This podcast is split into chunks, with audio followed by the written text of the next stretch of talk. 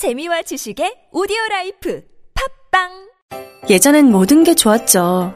그런데 언제부턴가 골반이 뒤틀리고 허리가 아프고. 중요한 건 당신의 자세입니다. 이젠 바디로직을 입고 걸으세요. 바디로직이 당신의 몸을 조율해줍니다. 매일매일 입고 걷자. 바디로직. 망설이지 마세요. 바디로직의 효과를 못 느끼셨다면 100% 환불해드립니다. 자세한 환불 조건은 홈페이지를 참조하세요.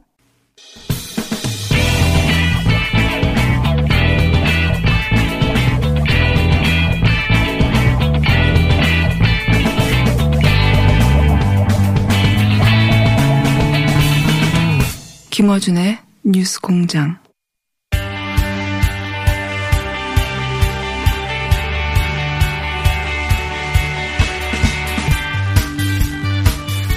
아침 8시 때에서는 단일 시간당 문자 세계 신기록을 경신하신 세계 신기록은 확인이 안 됐고요. 예. 김어준 뉴스공장은 신기록으로 제가 파악하고 있습니다. 뉴스공장이 우리나라 1등이기 때문에 여기서 신기록이면 세계 신기록이라고 봐야 됩니다. 왜냐하면 단일 시간당 문자 6,000개는 이게 쉽게 달성할 수 없는 안성맞춤 한국당 김학용 의원 나오셨습니다. 안녕하십니까. 네, 당신께 맞춥니다. 안성 출신 김학용입니다. 당신께 맞춥니다. 안성에게 이사 오시는 분들 그리고 이사 오는 기업들에게 잘 맞춰서 안성 맞춤 서비스를 하겠습니다.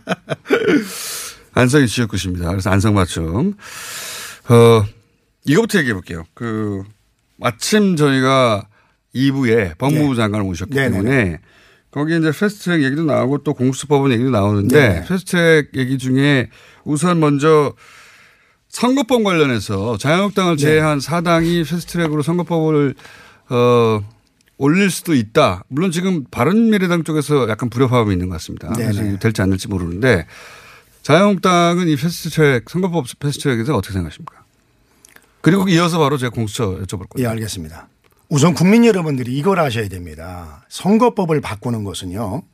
어떤 경기를 할 때 게임의 룰을 정하는 겁니다. 그렇기 때문에 예를 들어서 채점표가 갑자기 인성이 30%에서 50%로 바뀌거나 뭐 이런 거를 갑자기 바꾸면 안 되지 않습니까? 그래서 그걸 바꿀 때는 거기에 참여하는 사람들이 동의를 해야 되거든요. 네. 선거법 항상 그래요. 그래서 이제까지 선거법을 특정 전당을 제외하고 독단적으로 하기를 한 적이 없습니다. 네.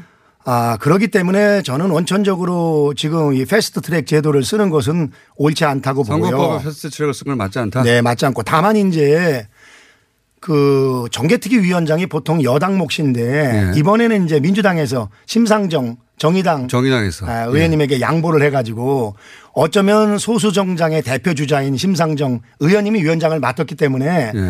당연히 연동형 비례대표 제도는 소수 정당에 유리한 제도이기 때문에 관찰하고 싶은 욕심이 많은 거 전 인정합니다. 그리고 또 저희 당 입장에서 반대를 할 수밖에 없는 것은요. 아시는 것처럼 정의당이나 민평당 같은 경우는 당 이름만 틀리지 우리 당에 별로 도움이 안 되는 정당들이거든요. 자유한국당이나. 그렇지 않습니까? 뭐 표결을 할 때 다 민주당 쪽으로다가 서시는 분들이기 때문에. 항상 그런 건 아니지만 대체로. 대체로가 아니라 99.9%. 그렇습니다. 아닌 것 같은데. 하여튼 그래서 결국 정의당이나 민평당 의원님들 숫자가 늘어나는 것은 저희로 봤을 때는 수용하기 쉽지 않은 문제거든요. 그렇기 때문에 기본적으로 그러는 거고 물론 이제 양당이 지금 여러 정당이 다 이견이 있죠. 민주당도 말은 이렇게 했습니다만 내부적으로다가는 이 제도를 찬성하지 않는 의원님들이 많은 것으로 알고 있고요. 있긴 있습니다. 저도. 네, 표면에 나타난 것은 이제 바른미래당 같은 경우는 뭐 아주 극명하게 심지어는 어떤 의원님은 본회의장에서 아예 반대한다는 것을 피켓 시위를. 특히 바른당 출신 보수 성향의 의원들이 반대를 많이 하죠. 네. 한 적도 있고 그렇기 때문에 여러 가지로 심상정 위원장님의 의혹은 제가 충분히 이해를 합니다만 그럼에도 불구하고 패스트 트랙이 아닌 좀 더 새로운 어떤 합리적인 안을 서로 양보해서 이끌어냈으면 하는 생각을 가지고 있습니다. 그런데 그러면 진작부터 그 논의를 열심히 했어야 되는데 자유한국당 논의를 안 했잖아요. 그건 사실 아닙니까? 솔직히 말씀드리면요. 이 선거법 관련해 가지고 1년 전 지켜가지고서 된 적이 단 한 번이 없습니다.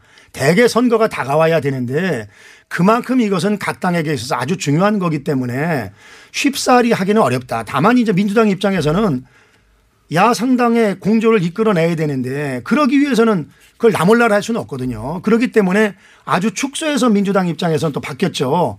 300석을 유지하면서 그 안에서 연동형 비례대표제를 일부 가미하자 이렇게 얘기를 했고 저희 당 입장에서도 가만히 있을 수는 없으니까 안을 내놔야 되니까 국회의원 숫자를 270석으로 네. 줄이는데 비례대표를 아예 없애자 이렇게 했는데 사실 저는 과거에 네. 이런 법안을 냈습니다. 비례대표를 아주 없애는 게 아니고 비례대표 제도가 사실 시대에 뒤떨어진 제도인 것만은 사실입니다. 왜냐하면은 옛날에는 전문성 보강을 위해서 했었는데 실질적으로 지금 대한민국 국회의원들이 전문성 없는 의원들이 없고 또 비례대표 의원들이 지역에 얽매이지 않고 열심히 국회의원으로서의 책무를 다하라 그러는데 사실은 비례대표님들 대부분이 한 2년 지나면은 다음 이제 지역구 출마를 해서 지역구 잡아가지고 돌아다녀서 사실은 비례대표 본연의 의미가 많이 퇴색했기 때문에 예를 들면은 뭐 신체적으로 장애인 분들이라든가 아니면 뭐 다문화 가정이라든가 청년들. 네, 청년들이라든가 네. 이런 분들을 위해서 일정 부분 비례대표는 필요하지만 지금처럼 굳이 각 전문 분야를 대표하는 사람들을 뽑는 것은 저는 무의미하고 그것이 실질적으로 제도가 완벽하게 적용되기가 어렵다. 다시 말씀드리면은 본뜻과 다르게 특정 권력자가 자기 사람을 심을 수 있는 수단으로다가 악용될 소지가 대단히 많기 때문에 그런 점들을 잘 감안해서 조정을 하면은 뭐 그래도 일부 틈이 열리지 않을까 그런 생각을 가지고 있습니다. 어쨌든 다른 당은 다른 당 입장을 또 그 자기 시간에 말하니까 자유한국당 입장을 제가 경청하는 중이고, 예. 제가 직접 반론하진 않겠습니다. 뭐 저에 대해서 늘 불만이 많으신 느낌을 가지고 있습니다. 아니, 항상 불만이 많은 건 아니고 불만이 있을 때도 있습니다. 네, 알겠습니다. 그런데 자유한국당은 입장은 그러하다는 것이고 네네. 자유한국당 입장도 국민들이 정확하게 알아야 되니까. 네, 패스트 트랙은 옳지 않다. 그래서 이 선거법은 네. 게임의 룰이기 때문에 어느 한쪽에서도 반대를 내면 안 되기 때문에 잘 설득하는 그런 노력이 필요하다 이 말씀 드리고 싶습니다. 선거법 개정 자체를 안 하려고 하는 건 아닙니까? 선거법을 안 하는 건 아니고 좀 손볼 게 많습니다 사실은요. 제 개인적인 안은 가지고 있습니다만은 네. 그것은 지금 우리 당에서 당론을 정했기 때문에 지금 말씀드리는 건 적절치 않고 언젠가 또 기회가 되면은 제가 제 의견을 말씀드리겠습니다. 그런데 이제 이거하고 함께 처리하고자 지금 하고 있는 공수처 법안 같은 경우에 네네. 이 패스트트랙에 올라가지 않으면 이게 또 워낙 찬반이 많은 법안이라 네네네. 쉽지 않을 텐데 이 공수처 법안에 대해서는 개인적으로는 어떻게 생각하십니까? 개인적으로 어떻게 생각하냐면요. 예.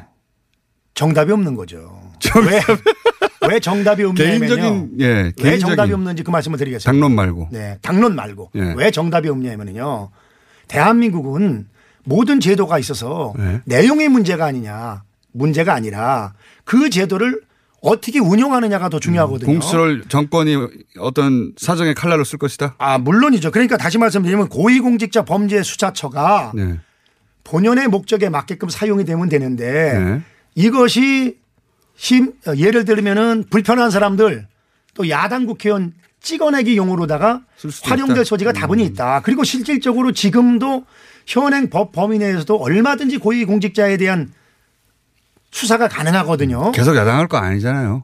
아니 여당이 돼도 마찬가지입니다. 왜냐하면은 저희가 여당이 되더라도요. 이 제도는 대단히 쉽게 얘기하면은 칼을 하나 주는 건데 지금은 이제 음식을 만들기 위한 부엌에서 쓰는 칼로다가 저희가 제도를 만들었는데 이것을 주방장이 가지고서 손님을 위협하는 용도로 쓸 가능성이 농후하다. 그렇기 때문에 이거는 옳고 그름의 문제가 아니라 정말 쉽지 않은 문제다. 그래서 이것도 일부에서 반대를 하면은 굳이 만들 것이 아니고 기존에 얼마든지 지금 제도가 있으니까 그걸 잘 활용하면 될 것 같고요. 다만 한 가지 검경 수사권 독립과 관련해서는 다른 의견을 가지고 있습니다. 이거는 실질적으로 지금 패스트트랙을 쓰지 않으면은 이쪽 눈치 보랴 저쪽 눈치 보랴 쉽지 않거든요. 아, 검경 수사권 주장은 패스트트랙이 가능하다고 보시는구나. 그거는 패스트트랙을 쓰더라도 결국은 이게 패스트 트랙이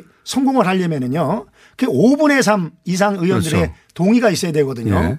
그렇기 때문에 검경 수사권 독립과 관련해서는 저는 개인적입니다. 예.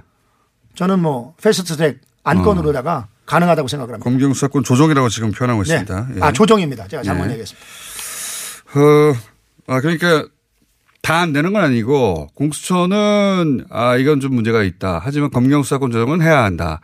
아니 그거는 그러니까 수사권 조정은 해야 되는데 사실 그거에 대해서 지금 검찰 경찰이 각 의원들에 대한 로비가 또 대단하거든요. 그렇죠. 예. 저도 뭐 검찰에도 친한 분들 많고 경찰에도 친한 분들 많고 그래서 이런 것들은 그 합리적인 안을 만들면은 이제 판단은 그 대신 국회의원들이 하는 거죠. 5분의 3을 넘어야 되니까 5분의 3이라는 숫자는요.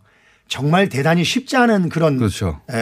숫자입니다. 개별 의원의 생각도 다 다르고. 네. 그렇기 때문에 이것이 다르게. 당론으로다가 해서 될 일도 아니기 때문에 그거는 뭐 충분히 국가 발전을 위해서 필요하다고 생각을 합니다.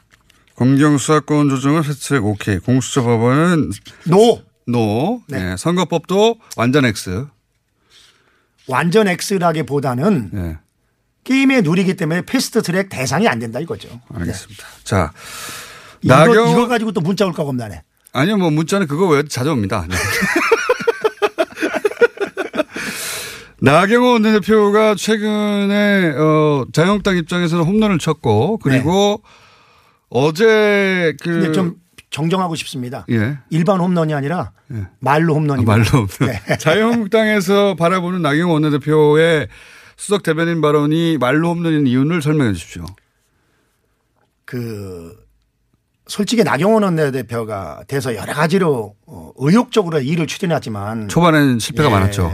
뭐 저는 그렇게 얘기하기 어렵습니다. 그 점을 좀 이해해 주시고. 하지만 자고지간 제대로 뭔가 성과를 못 만들어냈던 건 사실인데 나경원 원내대표가 원내대표 본회의장 연설에서 한 이야기는 저는 그것이 무슨 뭐 그렇게 20분 동안 거의 의제진행 방에 가까울 정도로 고함을 받을 만한 일은 전혀 아니라고 생각이 되고요.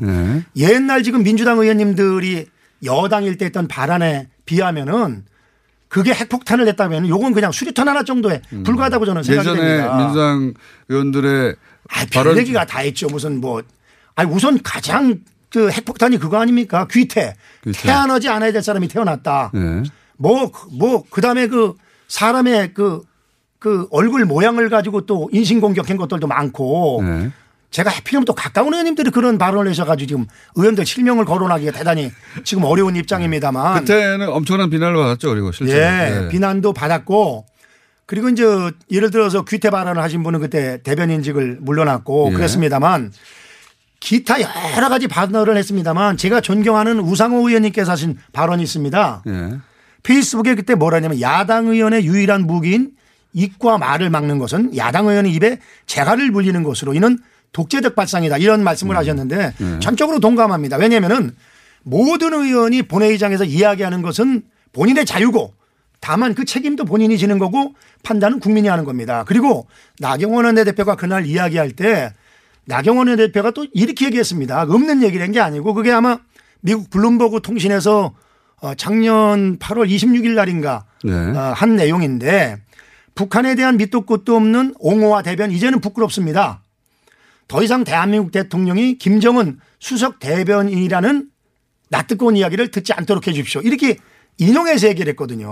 그러면은 그저 샤우팅 조금 하고 넘어갔으면은 괜찮은 건데. 과도한 반응을 했다 민주당이.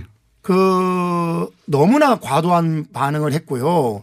저는 개인적으로 이것이 나경원 원내대표한테 하는 거지 한지 청와대 쪽에 들으라고 하는 건지 제가 헷갈릴 정도로다가 별말 아닌데 그렇죠. 그래서 별말 아닌데 하여튼 그 바람에 그 생방송이 됐는데 나경원 원내대표가 돈 한 푼 안 들이고 20분 이상 가성비 높은 그런 광고 효과를 제공할 수 있게끔 민주당이 도와줬죠. 그렇게 한 것은 나경원 원내대표 본인의 존재감을 위해서 한 것은 맞죠, 그죠? 예.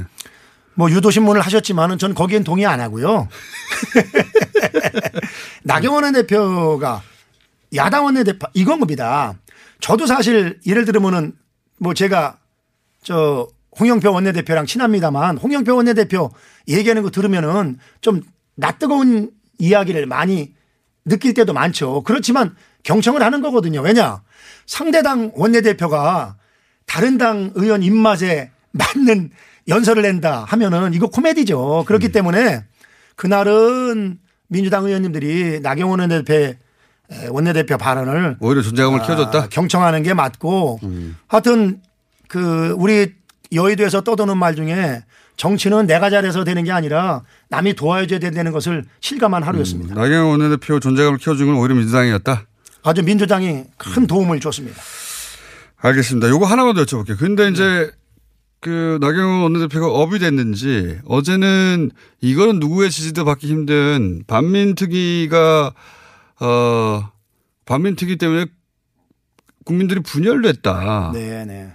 반민특위 때문에 국민들이 분열된 게 아니라 반민특위를 와해함으로써 7.18 청사를 제대로 못했다. 이렇게 봐야 되는데 반민특위가 국민을 분열시켰다라고 발언한 것은 그런 얘기를 했는지 저는 사실 확인을 못했습니다. 왜냐하면은 불리한 걸 확인 제가 옛날에 나경원 의원님이랑 친할 때는 종종 이렇게 나경원이라는 것을 이렇게 찾아보고 했었는데 네. 요새는 거의 찾아볼 기회가 없기 때문에 제가 정확히 어떤 의미에서 이야기를 했는지는 모르지만 반민특위와 관련해서는 여러 가지 국민들의 의견이 엇갈리는 거고 저는 조심스러운 문제라고 생각합니다. 엇갈리는 대목이 거의 없는데요. 아니 나경원 대표가 하신 말씀에 국민들이 전적으로 동의하기는 어렵다. 뭐 이런 정도로 말씀을 드리겠습니다. 전적으로 동의하기는 어려우면 동의하는 분들도 많다고 보십니까?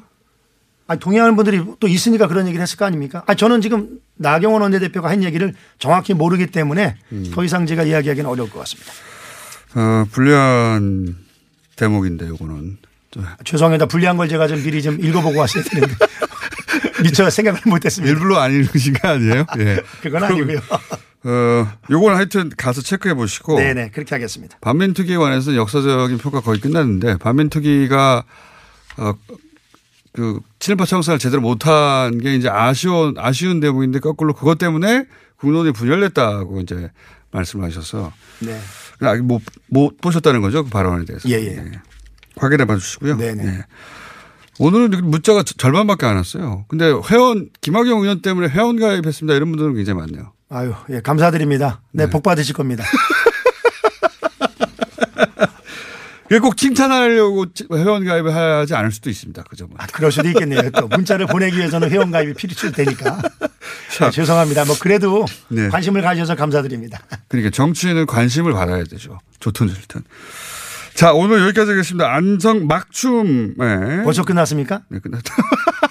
제가 나오면 시간을 너무 짧게 하시는 것 같아요. 똑같은데. 다음에 제가 민주당 의원님 나왔을 때랑 시간 체크를 한번 해봐야겠어요. 저희 거의 똑같이 드립니다. 예. 한국당의 김학용 의원이었습니다. 감사합니다. 네, 감사합니다. 민수 엄마, 우리의 피부 때문에 고민이야. 밤새 잠도 못 자고 긁어 피가 나도록 긁는다고. 밤마다 자기 몸에 긁어대는 아이 때문에 속상하시죠. 문제는 긁으면 긁을수록 더 긁고 싶다는 건데요. 미친 듯이 가려울 때는 긁지 말고 글루타셀을 뿌려보세요. 특허받은 바이오테크 글루타셀 스프레이로 긁지 않는 편안한 밤을 보내세요. 긁지 말고 뿌리세요, 글루타셀.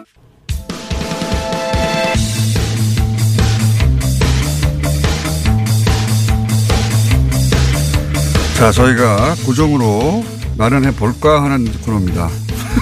아직 고정된 건 아닙니까? 아닙니다. 네. 소개하면 튀어나오세요. 자, 스포츠 고정 코너인데 스포츠 고정 코너를 축구 전문 해설위원과 함께하는 겁니다. 축구 얘기만 할 줄 알았죠, 두 분. 뭐 당연히 예, 축구 얘기하는 거 아닙니까? 한준희, 박문성 해설위원 나오셨습니다. 안녕하십니까? 네, 안녕하세요. 네, 안녕하세요. 네. 박문성 전 해설위원입니다. 죄송합니다.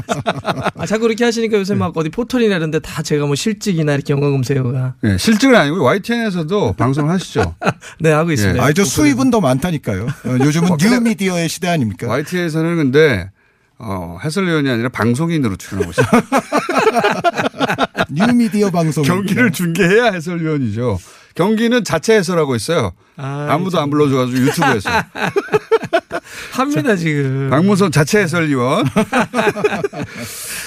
모신 이유는 우선 축구 얘기도 하는데 앞으로는 저희가 쇼트트랙 얘기도 좀 하고 네. 두루두루 스포츠 소식을 좀 알아주세요. 뭐 그러실 것 같았어요. 뭐 네. 세팍타크로 뭐 이런 얘기를 물어보실 줄 알았어요. 앞으로 그런 얘기 할 텐데 오늘은 이제 첫 시간이라 축구 얘기. 우선 왜냐하면은 그 볼리비아 콜롬비아 2연전도 네네. 있고 20세 이하 월드컵도 있고 그리고 유럽에서는 큰 대회 열리고 있고 챔피언스리그 우리나라에서 K리그 개막해가지고 재밌습니다. 네. 또 아시안 챔피언스리그도 있고. 우리 K리그 팀들이 네. 대단합니다 네. 지금. 네. 네. 축구 좋아하시는 분들은 굉장히 소식이 많아요 요즘. 저희가 일도 많습니다 그래서. 예? 일도 많습니다. 어디 회사를 못 하잖아요 지금. 하고 있어요. 어디서 하고 계십니까? 유튜브에서 하고 있잖아요. 방에서 하고 있습니다. 그러니까요. 카메라 뭡니까? 방에서. 캠으로 하죠. 캠으로. 자, 반면 한준희 해설위원을 유지하고 있습니다 지금 그죠? 네. 그리고 해설도 하고 있습니다 저는 네, 방송사에서. 네. 방송사에서. 자, 이거부터 여쭤볼게요. 그 축구 팬들이 굉장히 관심 많은 선수 이강인 선수 스페인에서 또 백승호 선수 이 선수들이 이번에 국가대표 호출 받았잖아요. 네. 처음으로. 네. 궁금한 게 이강인 선수 백승호 선수가 국가대표급으로 지금 기량이 올라왔습니까? 어떻게 보십니까? 일단은 저는 이번에 보면 대체적으로 젊은 선수들이 많이 뽑혔는데 네. 크게 보면은 세대가 새로 출발하는 거죠. 그러니까 네. 2002년 월드컵 끝나고 홍명보, 황선홍 선수가 은퇴하고 박승호 선수 중심의 팀이 만들어졌고 박지성이 은퇴하면서 손흥민 선수가 올라오면서 손흥민 선수 중심의 팀이 만들어졌는데 그다음 이번에 세대가. 기성용 그다음에 구자철이 은퇴하면서 3년 뒤에 열리는 월드컵을 준비하는 거잖아요. 그러니까 금방 이해했던 이강인과 예를 들어서 백승호 선수가 당장 만약에 주전급이냐로 왔을 때는 그러지는 않았습니다. 근데 3년 뒤에 우리가 카타르 월드컵을 놓고 보면 이제 3년을 준비해야 되기 때문에 기성용과 구자철 한 10년 가까이 대표팀을 이끌었던 선수들이 떠나기 때문에 우리가 마치 과거에 황선홍, 홍명보 혹은 박지성이 은퇴했을 때 이유를 준비했던 것처럼 그 3년 뒤를 준비한다고 봐야 되겠죠. 네. 저는 원래 질문 네, 답변이 아닌 것 같아서. 그러니까 네, 원래 질문에. 해설위원을 쓰다 보니까. 왜냐면은, 박문서 검색해보면 영광 검색어가 실직이에요, 이제. 아니, 공장장의 질문을 네. 본인이 다시 재조합해가지고 예. 자신의 다른 답변을 했어요. 본인이 할 수 있는 얘기만 하는 거죠. 그래서 저렇게 공격하면 안 되죠. 편하게 치다 보니까. 저는 그래서 이제 원 질문에 좀 네. 충실하게 말씀을 드리자면, 그 대표 급의 실력이 되는 겁니까라고 물으셨잖아요. 그렇죠. 그런데 대표급의 실력이 정말 되는지 안 되는지를 결국은 벤투 감독이 직접 가까이서 눈으로 보기 위해서 한번 보겠다. 예, 불러드렸다고 생각을 하고요. 그리고 이제 이강인 선수 같은 경우는 사실은 발렌시아에서 최근에는 기용은 안 되고 있지만 그렇죠.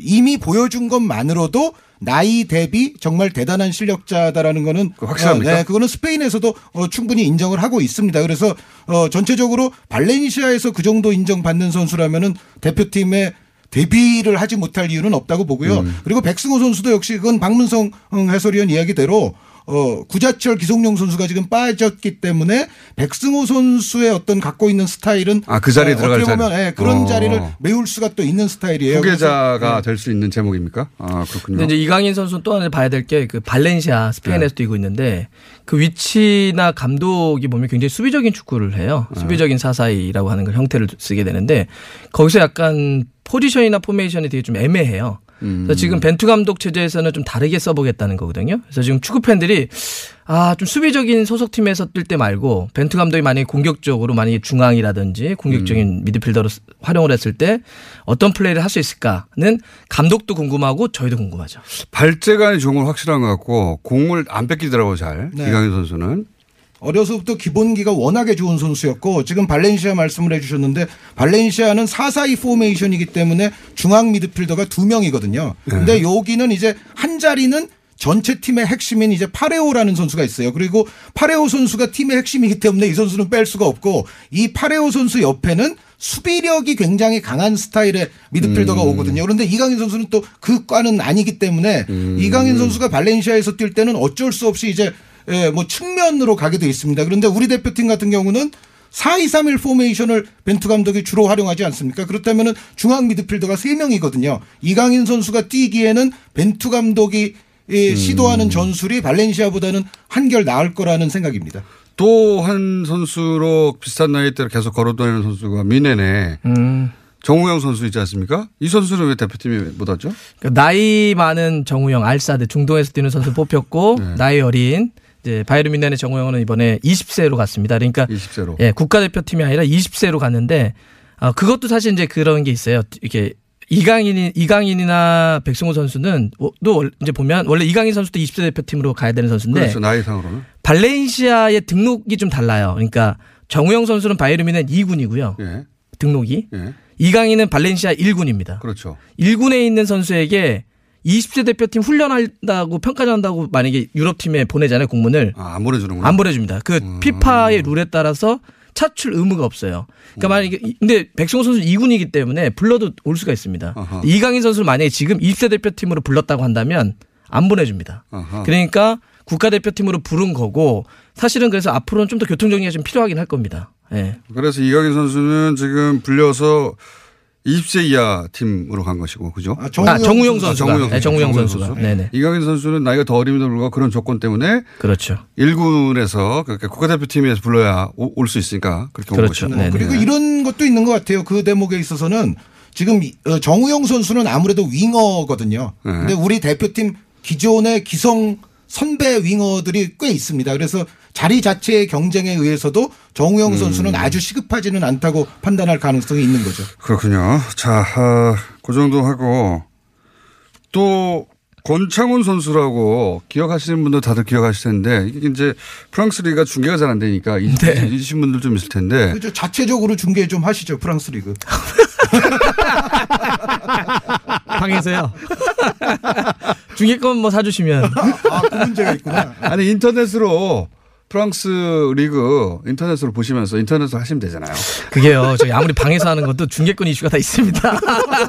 아무리 골방에서 해도. 아니, 내가 TV로 보면서. 네네. 감상을 얘기할 수 있잖아요. 그걸 이제 저희 인방 용어로 이제 입중계라고 합니다. 입중계. 화면 안 보여주고 입으로만 떠드는 중계를. 문자 중계와 또 좀 달라요. 입중계라고 하는데 저도 입중계를 하도 많이 해가지고 요새 화면을 보여주면 그게 또 저작권에 걸리는 거죠. 걸리죠. 중계권에. 네. 고축이 많네요. 네. 유튜브에서 하는 유튜브에서는 다 되는 줄 알았는데. 저 SBS도 중계합니다. 정말 왜 이러십니까? SBS 중계 언제 해요? 새벽에 합니다. 새벽에요? 해요, 다 해요.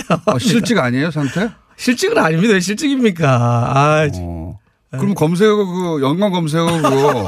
포탈에 없애달라고 하세요. 그게 왜 생긴 뉴스공장 때문에 생긴 거예요. 박문성 치기만 하면 실직이 옆에 떠요. K리그 얘기. 네네. K리그 가장 주목하는 팀이 어디입니까 요즘? 저는 모두가 대구를 말씀하시니까. 잠깐만 권창훈 선수 얘기하다 맞다 얘기 안 했다. 권창훈 선수 아주 좋아요. 시간이 지나서 넘어가신 줄 알았어요 지금. 저는 개인적으로 좋아하는 스타일이라 네. 가끔 참게 모르는데 아주 좋아요 요즘 그죠? 네, 아킬레스건 정말 불의의 부상만 아니었으면 정말 폼 네. 올라왔었는데 그때. 월드컵에서도 큰 일을 했을 거고 아시안컵에서도 도움이 됐을 겁니다. 네. 그러니까요. 아쉬운데 지금 돌아와서 잘하고 있죠. 예, 되게 잘해주고 있고 되게 중요한 벤투 감독이 보면 이선적 공격을 되게 좋아하는데. 네. 이재성이나 권창훈 선수가 제대로만 결합하게 되면 우리가 아시안컵 때 좀 답답한 게 있었잖아요. 네. 많이 달라질 거예요. 그러니까요. 네, 되게 센스 있고 굉장히 좋은 선수입니다. 이번에 이제 다시 보시게 될 것이고 돌아왔습니다. 대표팀에. 기존에 손흥민, 황의조, 이승호 선수도 다 들어와 있고. 네네. 자, K리그로 넘어와서 네. 서울팀이 성적을 내고 있어요. 예. 갑자기. 예. 굉장히 지난 시즌에 고생했는데 최용수 감독이 첫 승하고 나서 전화 왔어요. 축하 좀 해달라고. 축하 안 해드렸습니다. 축하 대신 그럼 무슨 말씀을 하셨어요? 앞으로 두고 보겠다. 네, 좀 더 합리적인 말씀. 좀 더 많이 이기고 나서 연락하라. 네.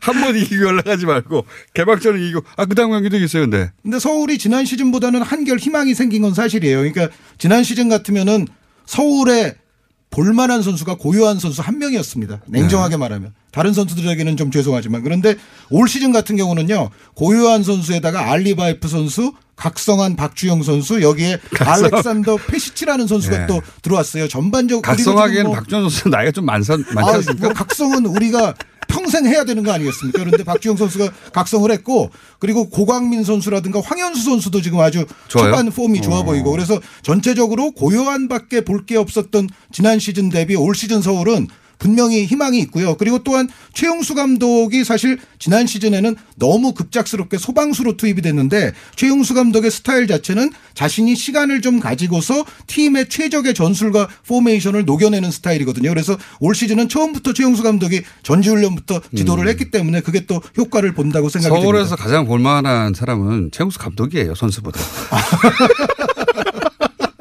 이거 애청자신가요? 네, 듣고 계십니까? 네. 골을 넣었을 때 선수보다 더 격하게 반응하니까요. 경기장이 난입하죠. 예. 네.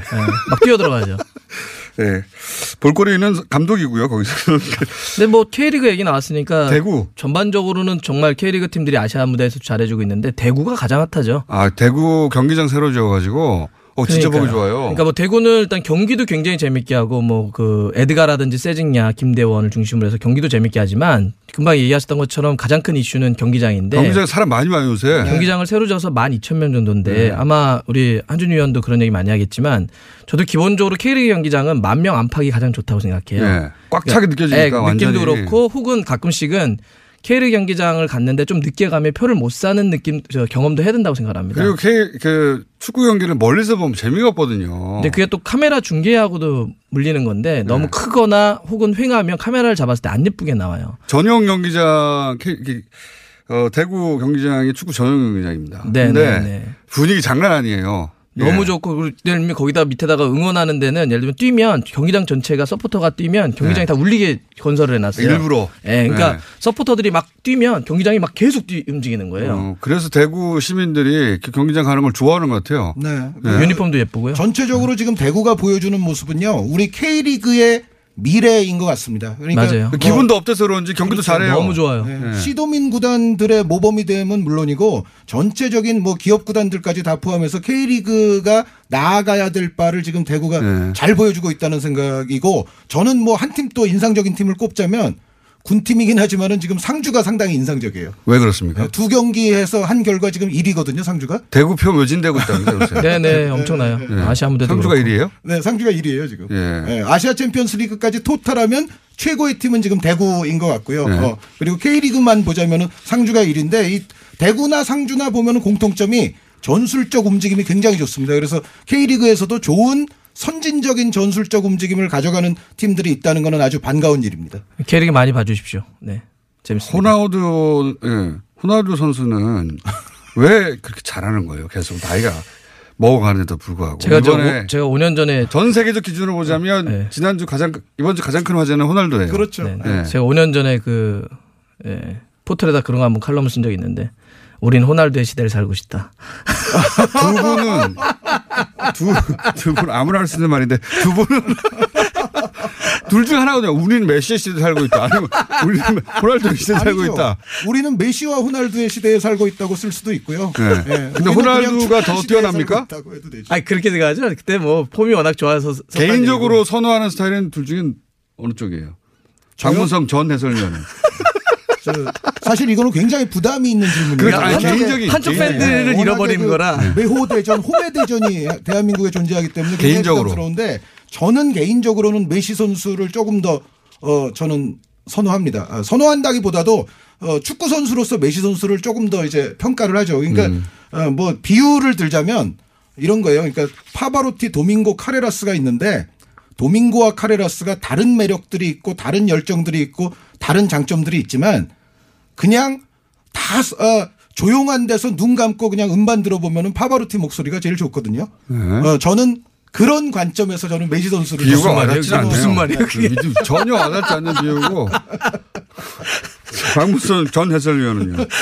호날두입니까? 아니 저 그 프레임에서 약간 벗어난 지 이제 겨우 돼가지고. 저분은 그거 대답하기 싫어할 때. 아 호날두 한번 칭찬했다가 5년 동안 제가 크게 고생을 치렀어요. 5년 동안 그래가지고 메시 팬들로부터. 네, 그래서 좀 그냥 그걸 아시고 지금 이렇게 말도 안 되는 비유를. 그러니까 지금.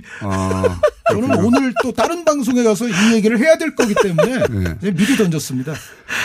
그 메시는 토탈 패키지에 가깝고 호날두는.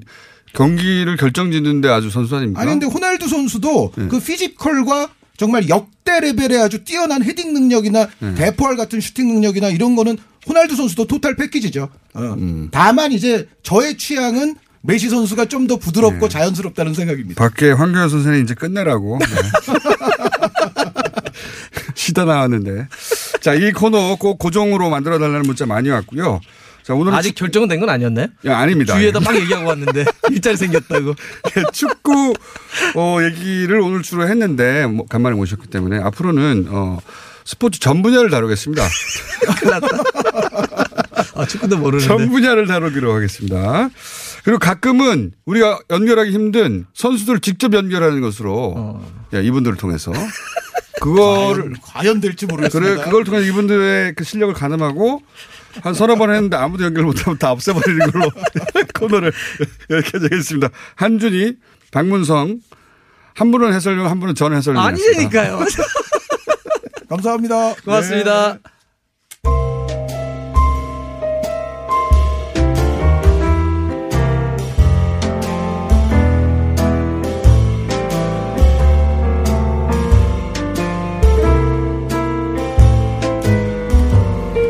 불친절한 AS 박상기 법무부 장관님이 김경수 전 지사라고 무의식적으로 말해가지고 전 지사 아니라고 빗발치는 문자가 왔다는 점 정정해드리고요.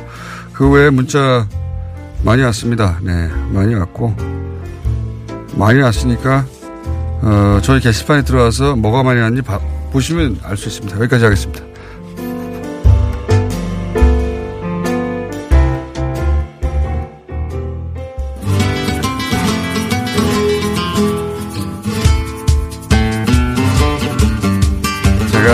전에 황교안이라고 했습니다. 그러지 마세요. 하도 많이 등장해죠. 황교익 시인님 오랜만에 나오셨습니다. 안녕하십니까? 예, 안녕하세요. 황교익입니다. 네. 네. 간만에 나오셨는데 오늘 주제는 뭡니까? 나베. 맛있는 음식이죠. 예. 예, 나베를 좀 알고 먹자. 이런 뜻에서 예. 나베에 대해서 좀 이야기를 하려고 합니다. 나베 알겠습니다. 나베. 예. 예. 진지하게 듣겠습니다. 네. 나베, 가츠나베, 뭐 모츠나베 여러 가지 나베가 있죠. 예. 그 나베라는 게 뭐 일본의 전골 요리죠. 그러니까 뭐 국물이 자작하게 있는 상태에서 뭐 돼지, 소, 닭 뭐 이런 거 고기들이 조금씩 들어가고요. 바쑥과 버섯, 뭐 표고버섯도 들어가고, 네. 뭐 곤약. 지축하게 이렇게 썰어서 이렇게 들어가고 그런데 그 우리나라 사람들이 대체로 이 나베 요리에 대해서는 별로 흥미롭게 생각하지 않아요. 이렇게 인기 있는 음식은 안 해요. 최근에 갑자기 인기를 끌고 있긴 합니다. 어디? 아니 이제 나베 음식을 먹고 싶어하는 사람이 많아요. 예. 그 나베가 조금 예. 이렇게 우리나라 전골 음식 이라고 보면 되는데 예. 맛의 포인트가 그쪽에 약간 그 닝닝하고 니글니글한 이런 게 있죠. 이제 우리는 전골 요리 그러면 보통 그 파마하고 스키야키하고 어떻게 다른 겁니까? 아 스키야키도 나베의 일종입니다. 아, 일종이에요? 규나베라고 원래 따로 카토를 그쪽으로 잡아야 되는 거죠. 나베 일종이죠. 근데 그 안에 그 소고기가 들어가니까 이제 규나베 이렇게 부르는데 그걸 이제 스키야키로 따로 이렇게 부르기도 하죠. 아, 고기 인기가 있으니까 따로 뽑아가지고 발전한 거군요. 그렇죠. 근데 이 스키야키가 우리나라 음식하고 이렇게 연결고리가 이렇게 많이 돼 있어요. 그러니까 조선시대에 유덕홍 선생이 써놓은 것을 보면 우리나라에 있는 원래 전골 요리, 벙거지에다가 끓이는 그 요리가 일본으로 가서 스키야키가 되고 그게 다시 우리나라에 들어와서 승기약탕이 되고 하는 이런 것으로. 아, 이게 스키야키 원조가 또 우리나라예요? 그 사실 이 한일 간에는 음식을 놓고 서로 원조는 옛날 조선시대 때부터 네. 서로 우리한테서 출발한 거다라고 서로 주장을 해요. 그러니까 또 찾아 올라가다 보면 중국 음식인 경우도 많아요. 서로 주장하다가. 맞아요. 그런데 이 스키야키가 우리나라에 그러니까 일제강점기에 이렇게 들어오면서 스키야키를 내는 식당들이 많았더라고요. 그러니까 네. 뭐 강점기나 아니면 그 이후에 광복 이후에도 스키야키를 내는 집이 많았는데 이 스키야키가 약간 이름을 바꿨어요. 그러니까 불고기라는 이름으로 먹는 음식 중에 이 스키야키와 유사한 것들이 있어요. 그러니까 원래 스키야키라는 것은 그 냄비에 그렇죠. 기름을 이게 소고기 기름 중에 이제 두태기름이라고 있어요. 이제 콩반 옆에 있는 거 그게 고소한 맛이 강해요. 그걸 이제 냄비에다 바르고 난 다음에 고기를 놓고 그 위에 소금 뿌리고 네. 아 설탕 뿌리고 원래 설탕입니까? 설탕 뿌립니다. 그래서 달더라구나. 달아요. 그리고 난 다음에 뭐 이제 다시마 국물 뭐 육수 넣고 네. 이제 채소들 두부, 네. 버섯 이렇게 넣고 이렇게 끓여서 이렇게 먹는 거거든요. 근데 국물이 흥건해요. 냄비 요리니까. 네. 근데 우리나라의 불고기를 보면 원래 불고기라는 음식이 고기를 양념을 해서 네. 불에 굽거나 직화로 굽거나 네. 아니면 그 팬 위에서 익히거나 그러니까 불고기라는 게 원래 직접적인 불이 가해지는 요리를 보통 이야기를 하죠. 그런데 우리가 먹는 불고기 중에 국물이 흥건한 게 있어요. 냄비 보통 이제 물 불고기 이렇게도 부르고요. 아, 불고기 전골이라고도 부르고요. 뚝배기 전골이라고 해서 한때. 아, 뚝배기 전골 알죠. 네. 네. 그게 사실 스키야키와 사실 뒤섞여 있는 이런 음식이라고 볼 수 있는 거예요. 문자가 자꾸 이렇게 도란나베 이런 게 오죠. 음식 얘기를 하는데 자꾸 뭐 그런 음식도 있어요. 상했나베, 도란나베 이런 거 자꾸. 도란나베. 예, 미쳤나베 이렇게 자꾸. 상했나베? 문자가 계속 오네요. 아, 새로 생긴 음식 이름인가? 이게. 네. 그러니까 근데 그 유사한데 그러니까 스키야키에서 온 것으로 보이는데 우리는 스키야키라고 이름 부르지 않고 네. 한국 음식인 것으로 인식하는 것이 아닌가 이렇게도 볼 수가 있어요. 그래서 이게 한국 음식과 일본 음식은 사실 그 딱 부러지게 이렇게 칼로 이렇게 딱 자르기가 힘든 경우들이 많아요. 음식을 영향을 주고 받았겠죠. 당연히 이웃 국가인데. 그렇죠. 너무 그러니까 당연한 거라고 서로 봅니다. 왔다 갔다 하다 네. 보니까 이 한일 간에는 이렇게 민족적 자존심이 굉장히 중요하잖아요. 그러니까요. 뭐 축구, 야구 할 때 보면 특히 뭐 난리 나지 않습니까? 최근 들어서 더 심해진 것 같아요. 네. 그러니까 우리 경제력도 올라오고 일본이 이제 우리 의식을 직접적으로 하다 보니까. 특히 일본의 그 사실 70년대 80년대는 혐한 이런 거 없었거든요. 그렇죠. 없었죠. 신경도 안 썼어요. 아예. 제가 충격받았다는 건 80년대에 만났던 일본인들 중에 네.